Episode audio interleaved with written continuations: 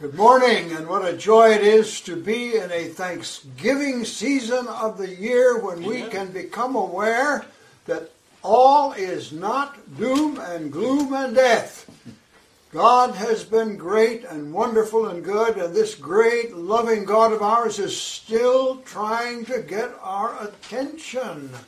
Around the world, the virus is going wildly uh, in what seems to be an escapade to destroy human life, but the God in heaven who sustains life has given us triumph in and through our Lord Jesus Christ. We are reminded again if my people, my people, who are called by my name, shall humble themselves and pray and seek my face and turn from their wicked ways, then I will hear from heaven, I will forgive their sin, and I will heal their land. It is our place to humble ourselves before God, to seek His face, to trust Him for His goodness, and to give praise for the triumph that we have in Jesus Christ our Lord. Thank you for joining us today. It's a pleasure to welcome you. May this be a time of great blessing and refreshing for all of us as the Lord opens the windows of heaven upon us today in this hour. Want to say also how grateful we are to the Lord, and I want us just to pause and I want to pray and thank the Lord. You know, I, I tell you folks that that that in order for us to survive in this business, we've got to pray. Mm-hmm. And and as we pray, God answers prayer, and as He answers prayer and meets our needs, that that's how we continue on in this ministry. It's by divine provision. It's by divine providence that we do this. And the, the thing that I the thing that I am concerned about is that we do pray, and then God wonderfully, as He did this in a wonderful offering this last week, He provides for our needs in a wonderful way. Then we, we need to take time just to thank Him. Yeah. So let's just take time in right now in the middle of this service to just give thanks to the Lord. Our Father, we want to thank you and praise you for being mindful of our ongoing needs and for the faithfulness of your people and for your provision to your people that makes possible their contributions to this ministry. Thank you, Lord, that you are faithful to us as individuals, as families, and as a church. We acknowledge your provision for us with thanksgiving and praise in Jesus' name. Amen. In your Bibles, we're going to look at a marvelous, encouraging psalm. These are days when we need a lot of encouragement, and we get a lot of it out of God's Word. So, Pastor Pelletier will be reading to us today from Psalm 91. Psalm 91 for our scripture lesson of the morning. All right, 16 verses here in Psalm 91. Amen. He that dwelleth in the secret place of the Most High shall abide under the shadow of the Almighty. I will say of the Lord, He is my refuge and my fortress, my God. In Him will I trust. Surely He shall deliver thee from the snare of the fowler and from the noisome pestilence. He shall cover thee with His feathers, and under His wings shalt thou trust. His truth shall be thy shield and buckler. Thou shalt not be afraid for the terror by night nor for the arrow that flieth by day, nor for the pestilence that walketh in darkness, nor for the destruction that wasteth at noonday. A thousand shall fall at thy side, and ten thousand at thy right hand, but it shall not come nigh thee. Only with thine eyes shalt thou behold, and see the reward of the wicked, because thou hast made the Lord, which is my refuge, even the Most High thy habitation. There shall no evil befall thee neither shall any plague come nigh thy dwelling. For he shall give his angels charge over thee, to keep thee in all thy ways. They shall bear thee up in their hands, lest thou dash thy foot against a stone. Thou shalt tread upon the lion and adder, the young lion and the dragon shalt thou trample, trample under feet. Because he has set his love upon me, Therefore will I deliver him. I will set him on high, because he hath known my name. He shall call upon me. I will answer him. I will be with him in trouble. I will deliver him and honor him. With long life will I satisfy him and show him my salvation. Wonderful promise from God in His Word. May God bless the reading of it. The subject that I'm on could be a subject we could stay on for years the greatness of God. Let me read again from our text and then just follow along. I apologize for the length of the notes. I decided that I needed to publish the whole thing, and it's getting very, very lengthy right now. We need to tie it all together. And as we talk about the various applications, the subject of the greatness of God is the foundation for all of this. We're going to continue on today with this message. First Chronicles 16, and we'll begin reading, reading with verse number 8. Give thanks unto the Lord. That's in capital letters. That's Yahweh. Call upon his name. Make known his deeds among the people. Sing unto him. Sing psalms unto him. Talk ye of all his wondrous works. Glory ye in his holy name. Let the heart of them rejoice that seek the Lord. Seek the Lord and his strength. Seek his face continually. Remember his marvelous works that he hath done, his wonders and the judgments of his mouth. O ye seed or offspring of Israel, his servant, ye children of Jacob, his chosen ones. He is Yahweh our God. His judgments are in all the earth. Verse 23. Sing unto the Lord all the earth. Show forth from day to day his salvation. That's his divine personal intervention. Declare his glory among the heathen, his marvelous works among all nations. For great is the Lord, and greatly to be praised. He is also to be feared above all gods. For all the gods of the people are idols, but the Lord made the heavens. Glory and honor are in his presence, strength and gladness are in his place. Ascribe unto the Lord, ye kindreds of the people, ascribe unto the Lord glory and strength. Give unto the Lord the glory due unto his name. Bring an offering and come before him. Worship the Lord in the beauty or the shining splendor of holiness. Now, do you know that God loves you? I want to ask you a question. Are, are, are you ready for this? Do you know that God loves you? Most of us would say yes. But my next question is this why does God love you? Why does He love me? Why? I know that He loves me because I'm nicer than everybody else. No, no, no. Now, you know that that's not true. Why does God love you? Why does God love me? Oh, He loves us because He finds us attractive. Uh, I, I'm sorry. I'm sorry. If you saw the angels in heaven, we might not be so attractive. Why does God love us? I need an answer. God loves us, and John gives us the answer in 1 John. God is love. He loves us because of his own personal nature and character. Now you're awake, I hope. Because his nature and his character will never change, and you can know for sure that as long as God is God, he will love you. It's his nature. God is just, that's his nature. God will never do wrong. Everything God does is confined within the parameters of his own being, his own nature. It's wonderful that we are secured in the love of God and in the love of Jesus Christ. Absolutely wonderful. We've been talking about the integrity, the holiness of God, his absolute infinite integrity. This is the foundation for all of our relationship with God. And the more we are like God, the more secure people's relationships with us will be.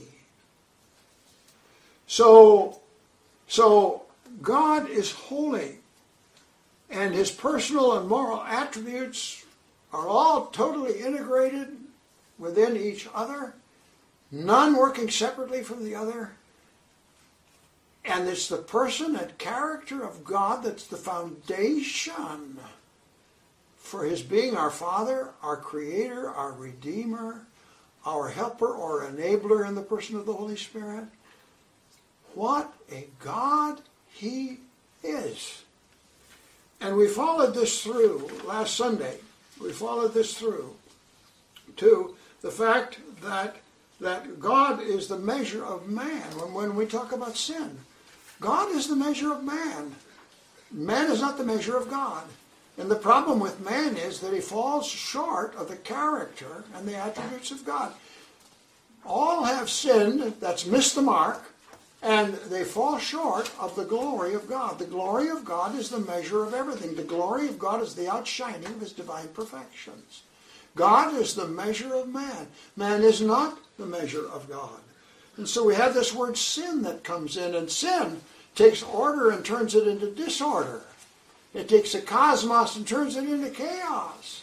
Sin is destructive, absolutely, in everything that it touches. But Adam brought us into this sin in the garden. He made a choice. He made a choice to listen to Satan instead of God.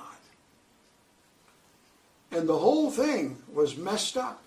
And you and I are born and conceived in sin and iniquity, according to the psalmist. In sin, my mother conceived me. So we have the various manifestations of sin, and we've talked about these words as some of these words in the Greek New Testament to miss the mark, or to refuse to listen to God, to substitute your ways for His ways, uh, to break God's law, to act contrary to His law, to pass over the lines that God has set up, to fall beside or near something, to go outside the fence into somebody else's property and do something that's not right for you to do. It's called trespass. And so we're confronted with sin. And so last Sunday we talked about God's wonderful provision in response to the, our wickedness and sin. And we gave you two words. One was forgiveness a blessed, precious word, not used often in the New Testament in regard to salvation. It's used a lot in regard to the believer's walk with God, but also for our salvation. Remission or forgiveness of sins, where God gathers up all of our sins. Now, again, we've got to pause here. Not some of our sins, but all of our sins. Not sins that we know about, all the sins that God knows about. God gathers up all of those sins and he removes them. He sends them away. He dismisses them away from us. He disconnects them from us. That's forgiveness of sins. Through Jesus Christ, his work on the cross, and his shed blood, our sins are totally removed from us as far as the east is from the west. And I don't know if you've ever flown far enough to the east to where you met the west. You never did. It's impossible. You keep going and you never do catch it. That's, that's God's forgiveness. Then we talked about the word justified, justification, which means that God ignores not one sin. God cannot pass over one sin. God cannot let us get away with one sin in a lifetime. Every sin must be accounted for, and in the work of Jesus Christ on the cross, wonderfully wonderfully. He was a propitiation, a full satisfaction for our sins. He paid the full penalty, the full judgment, the full price for our sins until there was nothing left to pay. So God judicially brings us into court and judgment, and He begins to list our sins until until the last one is listed. Everyone, Jesus said, I died for that, I died for that, I died for that, I paid for that. That's paid for, my Father. Is there anything? No, there's nothing left, and we are acquitted, totally acquitted of the guilt of all of our sins. Marvelous, wonderful justification by faith in Jesus Christ and by faith alone. There isn't anything you can do by your works to accomplish this. Nothing. But God did it in Jesus Christ because He loved us. So we went to page 8 of the notes. Good people stumble badly over God's amazing provision of forgiveness and justification. A good life and good works can be enormous stumbling block. They produce pride and arrogance. And we talked, and I've been reading in the Gospels lately, read through the Gospel of Matthew, and it just jumped out page after page after page. Jesus was in trouble with the Pharisees and the religious people. He wasn't in trouble with the sinners and, and, and, and, and the wayward. He was in trouble with the religious people because he was willing to receive sinners. This, this, I, I shook my head in amazement. I said, "How can this be?" Now, if are you awake? Truly religious people know they're sinners and they do things to atone for their sins. Good works, they, they, they do sacraments. Good religious people do all kinds of things, uh, things because of the guilt of sin in their lives. Am I right about that? But they wouldn't be religious if they didn't. They try to live good life. They try to do good. They try to keep the commandment. They, they try to do all of these things because they know they've got to appease God somehow about their sins. These are religious people. So if, if, a, if, a, if a Pharisee was genuinely religious, he would have made many sac- many animals would have died in the temple for his sins. So he would be a real debtor to God for his own sins if he had any sense about it. You see, the problem is as we grow in grace, get nearer to the Lord, there's less of this sin in our lives. We, we, we become less aware of how much we depend uh, on the forgiveness and the justification and the grace of God in our lives. This happens to us.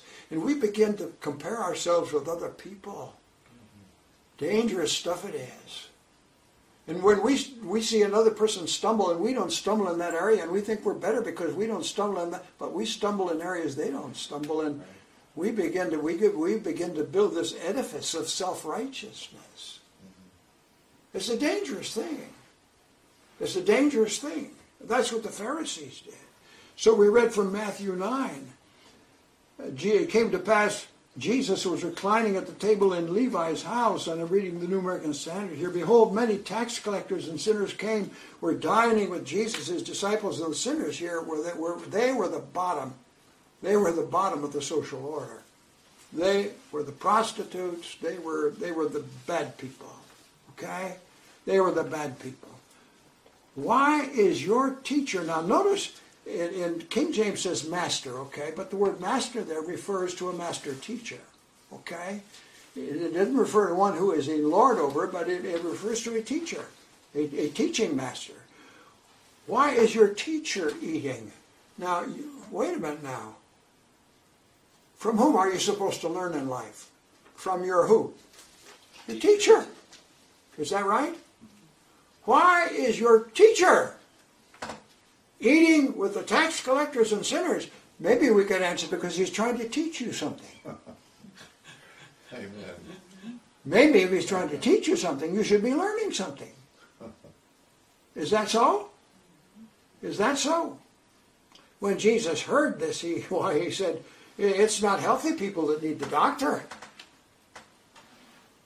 but people that are sick." Now he said, "Go and learn what this means." You have a lesson to learn. I'm trying to teach you compassion on sinners. May I ask you as an individual, if God was not compassionate with sinners, where would you be and where would I be? Right. So he's trying to teach us. Why does your teacher eat with tax collectors and sinners, these prostitutes, these awful sinners? Well, he's trying to teach us. Those who are sick don't need the doctor, but not well people. Go learn what this means. I desire compassion and not sacrifice. I did not come to call righteous people, but sinners.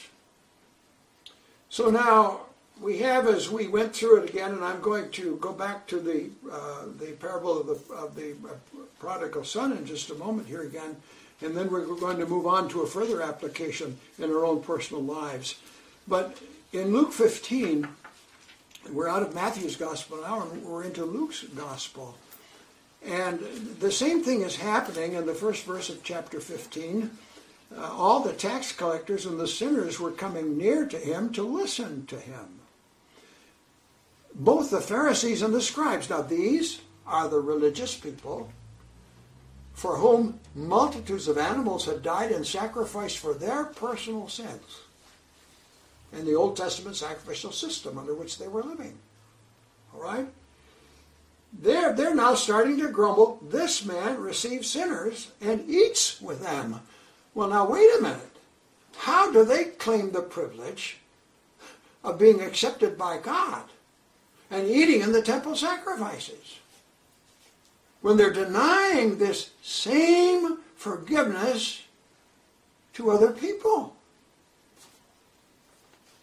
And Jesus gives three very well known parables in response to the situation. This man is receiving sinners and eating with them. Wow. So Jesus gives three parables here, and I give part of the parable of the prodigal son just following that, but I'm going to go to the next page for just a moment. And, and we're going to note uh, here, uh, I'm looking for the place in my notes, but there are three illustrations of forgiveness uh, in this particular in, the, in this particular chapter. You'll notice that the theme of this chapter is God's forgiveness, God's universal and total forgiveness, the love of God for sinners. Now, remember, I said just a moment ago, and I, I haven't lost my thought here. I said just a moment ago, why does God love you and why does God love me? What is the only logical, rational explanation for that? It's the fact that God is love. And these people had no concept of the love of God for sinners. And they were sinners, but they couldn't identify as such. This is amazing. This is amazing what happens to our thinking. You have the love of God for sinners. So, first of all, you have a parable, a parable of a lost sheep. The shepherd has a hundred sheep, he loses one of them.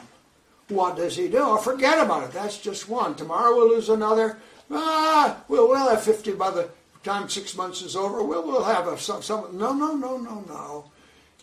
If the shepherd is a real shepherd, every sheep, every sheep counts. That's what Jesus is saying in that parable. Every sheep counts. You don't say the ones with the nicer wool, they're, they're, they count, but the ones with not so good wool, they don't count. The ones that are scrawny don't count. The ones that are plump, and fat, they no, no, no. The parable says that every sheep counts. Now, are you listening to me? because you're going to get into trouble if you are. if you're listening to me, every sheep counts. And there are sheep that trouble us. There are sheep whom we find difficult to forgive. With God, every sheep counts. Amen. Not just you, not just me, every sheep counts. So you have the parable of the lost sheep. Then you have the parable of the lost coin. All she has, she has 10 coins. She's lost just one. But the problem is, and you and I can't identify with this, our retirement is in IRAs and uh, 401, is it 401ks? Is that what they are? But, but her retirement, her, her, security, her security for her whole future was tied up in her coins. This was. This was her dowry. And if something happened to her marriage or something happened to her husband, this was her security. And one of those coins got lost. And she didn't say, so what? Every coin was important. This again is an illustration of God's love for sinners. And then we have this we have this parable of the prodigal son. And almost every sermon, without exception, on the prodigal son is a sermon about if you make this bad decision in your life and you get stupid and you throw away your morality and you throw away your money and you throw away your health and you throw away everything else, you need to come back to God because there's a welcome home with God if you will repent and come home to Him. Now, that is true. That is very true. But that is not the point of the parable. The point of the parable was this low down, selfish, dissipating, rebellious, wicked son was, without any human explanation possible, loved by his father. The point of the parable is the love of the Father. You see, you and I, we think that God loves based on what he sees innate in human beings, and that is absolutely not true. This father had two sons. One was as low down and worthless and stupid, and I say that word not profanely but very carefully. He was stupid because sin is sanity. Insanity, I should say. Sin is insanity. So this worthless son who blows a huge inheritance on a lot of nonsense loses his health, becomes diseased, and ends up feeding himself with pig feed. He's not the hero of the story. The hero of the story is the Father. The hero of the story is the Father, and the Father is God.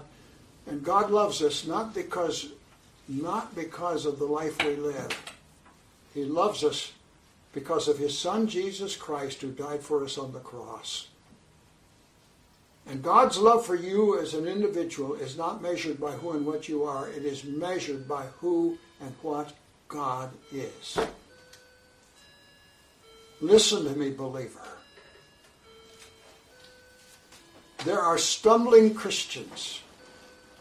There are Christians that make tragic and stupid mistakes in their lives. But God loves them as much as He loves the others who don't do that. Mm-hmm. Not because of what's in these children of His, but because of His nature. And because of the investment He has in them in the death of His Son upon the cross for their sins. Now, hear me. The older son or the other son just choked on that. Just choked on that. I have lived a good life. I've served my father faithfully. I have, I have been loyal. I have worked hard. I have done everything that I should do. How can my father tolerate this and forgive this? Ooh. Ooh, ooh, ooh. Now, let's look a little more closely in your notes the attributes of God at work in forgiveness. His love is at work. His mercy, which is his compassion and grace, that's his divine favor, is at work. His justice is at work through the work of the cross. His righteousness is at work. Certainly his power is at work. I'm not ashamed of the gospel of Jesus Christ. It's God's power resulting in salvation for everyone who believes. God's goodness is at work in his forgiveness and his truthfulness because he promises everyone who's believing into him will not perish but will have everlasting life. His truthfulness is at work.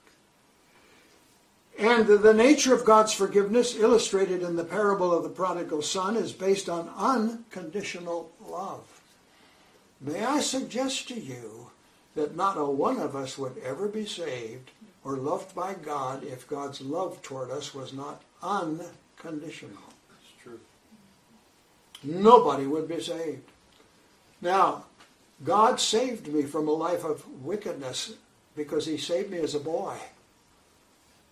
And he saved me out of the sinful life that so many go through and the, and the, the, the many things that people get into that mess up their life. God delivered me from that.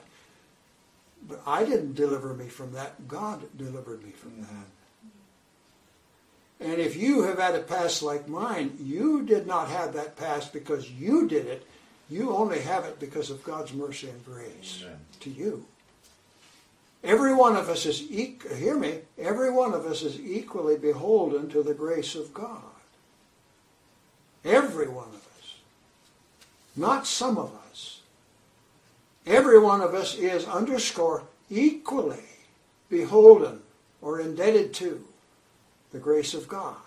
Every one of us as believers. This forgiveness of this prodigal was unconditional, based on unconditional love. And it was a total and complete forgiveness regardless of the seriousness of the offense. This is what his brother could not countenance. He choked on it. It does not matter how bad in the eyes of men or in the eyes of God the wickedness is. There is total and complete forgiveness regardless of the seriousness of the offense. And the next one I love. I love this. There is a total restoration of the relationship. We are sons and daughters of God by faith in Jesus Christ. There is a total restoration of the relationship.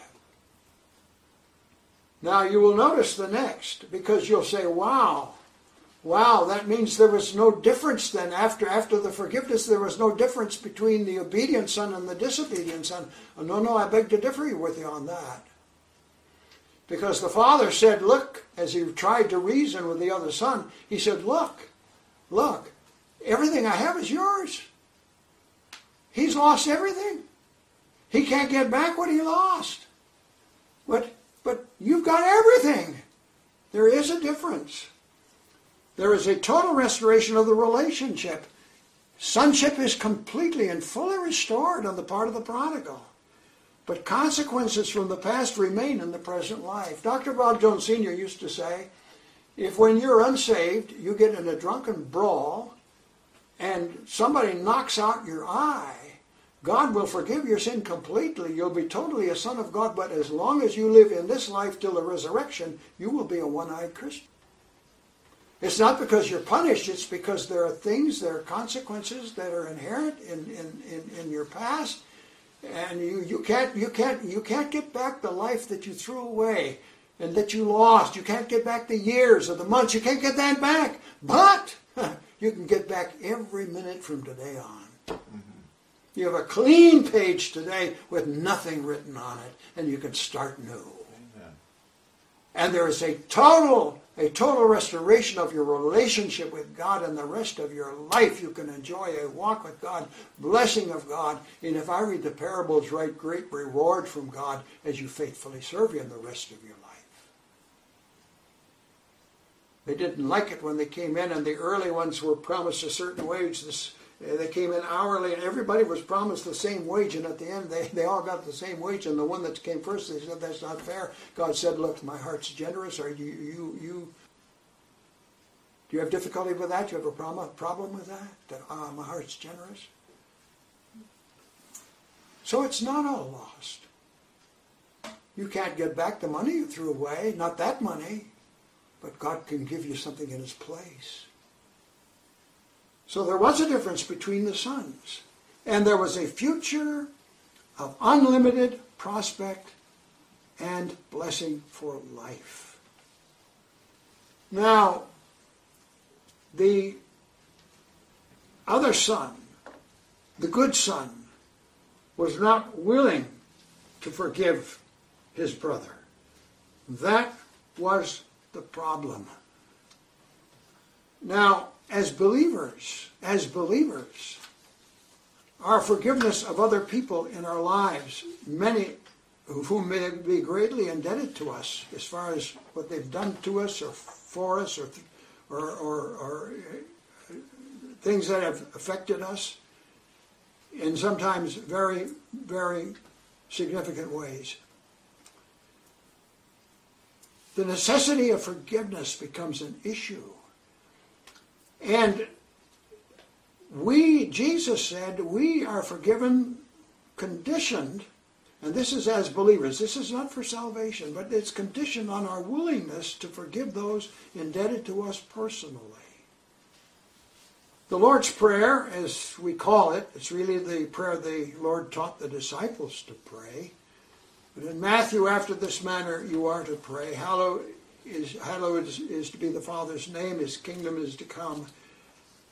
And then he says in verse number 12, Forgive us our debts as we forgive our debtors. Forgive us our debts just like we forgive those who are indebted to us. Or forgive us our trespasses as we forgive those who trespass against us. Now, forgiveness is the issue here.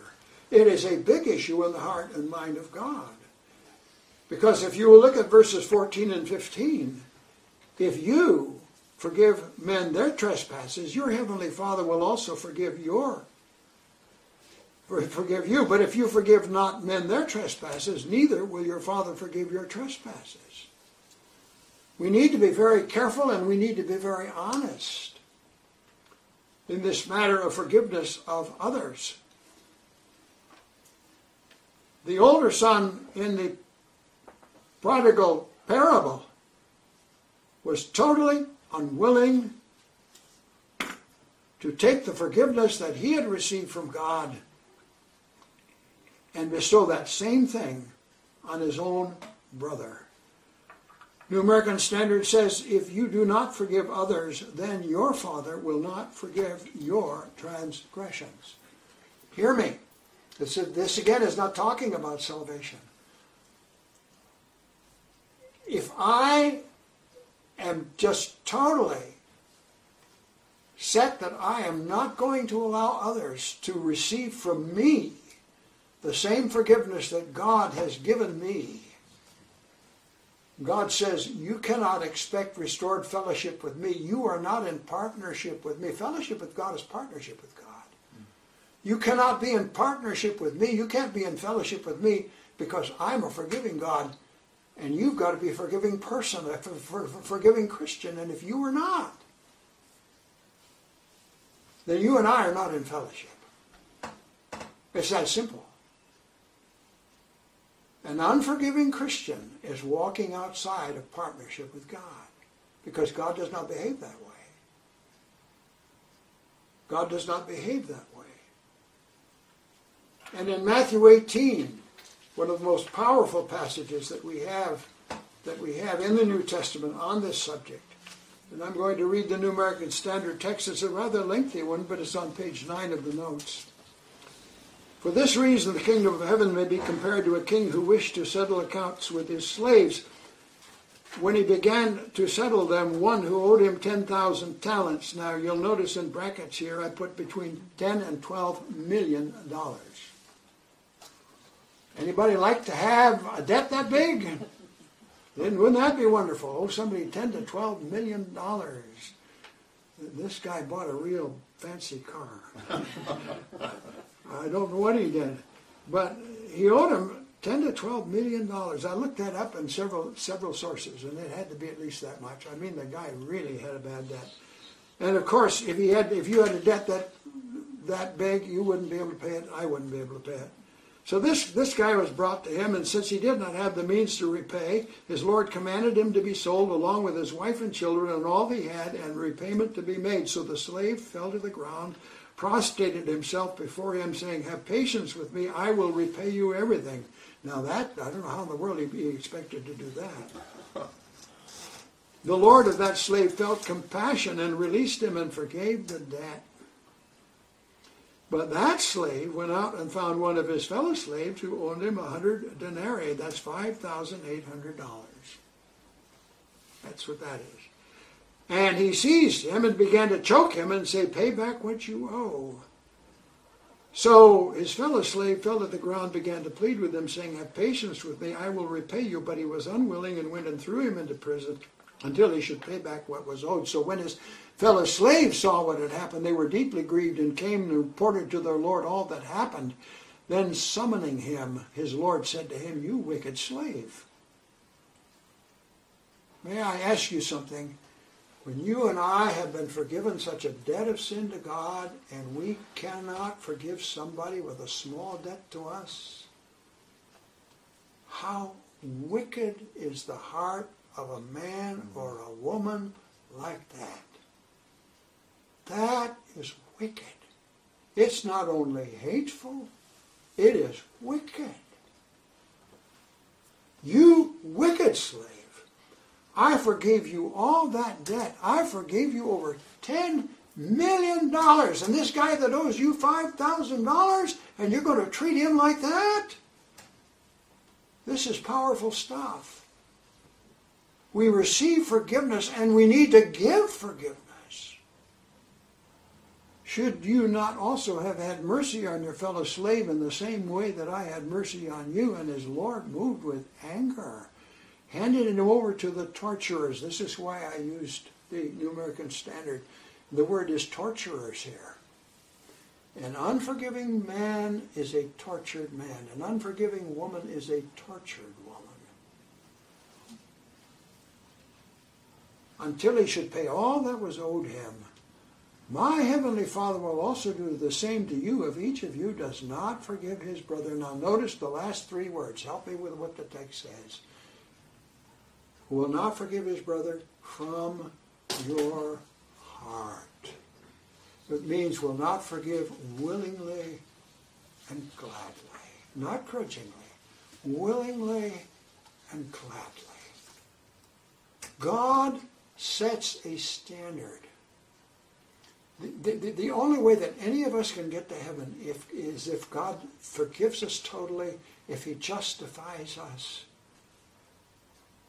If, if God doesn't forgive us in this way, there's no way none of us, not a one of us, can ever get to heaven if God is not this way toward us. And what gives us the idea that it's okay for debtors like we are not to turn around and give the same to others as God has given to us. What a lesson that we have in this. I have two verses here and I want to hurry on. Ephesians 4:32 Be kind to one another, tender-hearted, forgiving each other now, here's it. Just as, even as, just like, in the same way as God in Christ also has forgiven you. And I like Ephesians 5 1, and I've, I've, I've highlighted the New American Standard because the word followers in King James is the Greek word mimic, mimic. And, and the New American Standard says, therefore be imitators of God as beloved children. And walk in what? Love. Just as Christ also loved you and gave himself up for us, an offering and a sacrifice to God as a fragrant aroma. How do you imitate God? You imitate God by loving other people to the extent that you will give them a complete forgiveness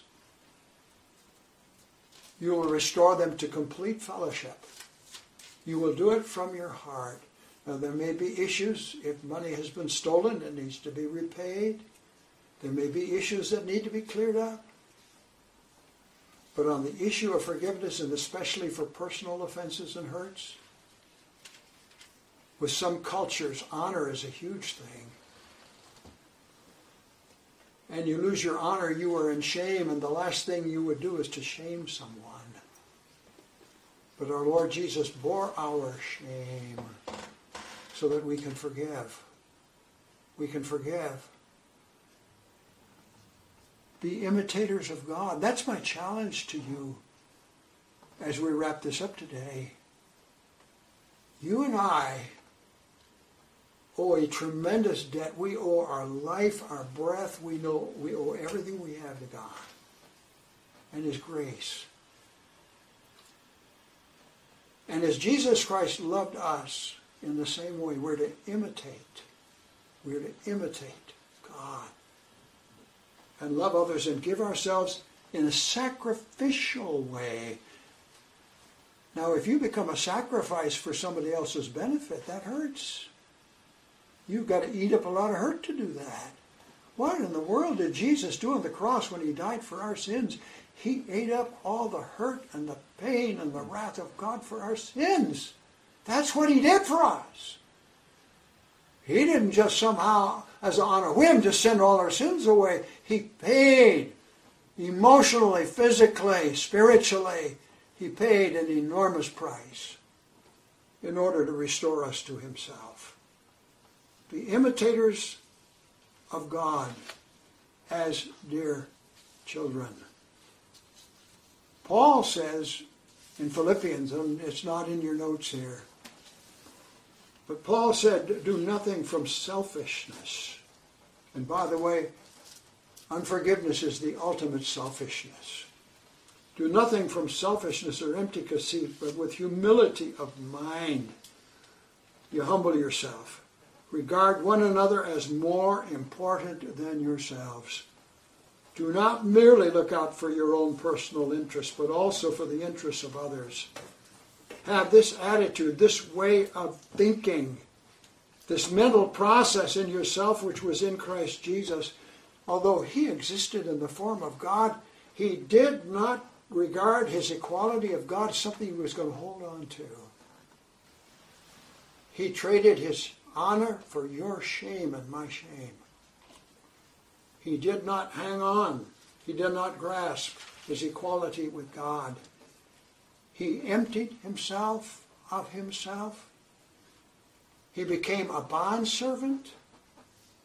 He was made in the likeness of men, and that was humiliating.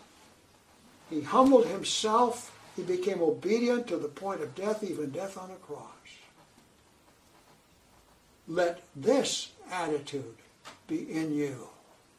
When Jesus was talking to these Pharisees, they had no conception of the love of God, the heart of God for man, the way that God thinks. God does not think like those scribes and Pharisees thought. And he doesn't think like most of us Christians think. His thought was totally for the benefit of other people at whatever personal cost was necessary so that he could bring us into a completed fellowship with God. Wow. It's the ultimate love. And Paul says of the love of God, hear me now, when it comes to relationships, love bears all things, love believes all things, love hopes all things, love endures all things. Love. May the Holy Spirit of God just touch us today. Number one, with a sense of enormous gratitude for the abounding grace of God in our lives, which goes beyond comprehension. May He give us that gratitude, and then may He give us a filling of His Holy Spirit so that we will pass that same grace and forgiveness on to everybody in our world. Everybody in our world. Everybody in our world. The burden will be lifted. And where there's forgiveness and restoration, there's joy. And there's peace. There's prospect. And there's hope. And the reason you and I have such a wonderful prospect for the future is because God has let go of all of our sins. Now, dear Christian, let go. Let go of all of the sins of others in our world and in our lives. Heavenly Father, how can we understand your heart? We just can't. We, we read it in your word. And we've experienced in our lives the joy of forgiveness. And God, I just pray that somehow our lives might be an extension of the heart of God into the lives of other people. Make this possible, dear Lord, by filling us with your Holy Spirit. Thank you that you are love. God is love. Thank you that that is your nature. Thank you that your love never fails. And by your Spirit, help us, our Father, to be imitators of God. God, I pray that there might be those that are watching today, listening to us, who will cry out to the Lord Jesus for forgiveness. Lord Jesus, save me from my sin. I receive you today as my Savior. May this be a day in which they understand for the first time in their lives that their sins are forgiven and they are justified by the grace of God through Jesus Christ, our Lord. Father, touch lives, save precious souls, we pray. In Jesus' wonderful name. Amen.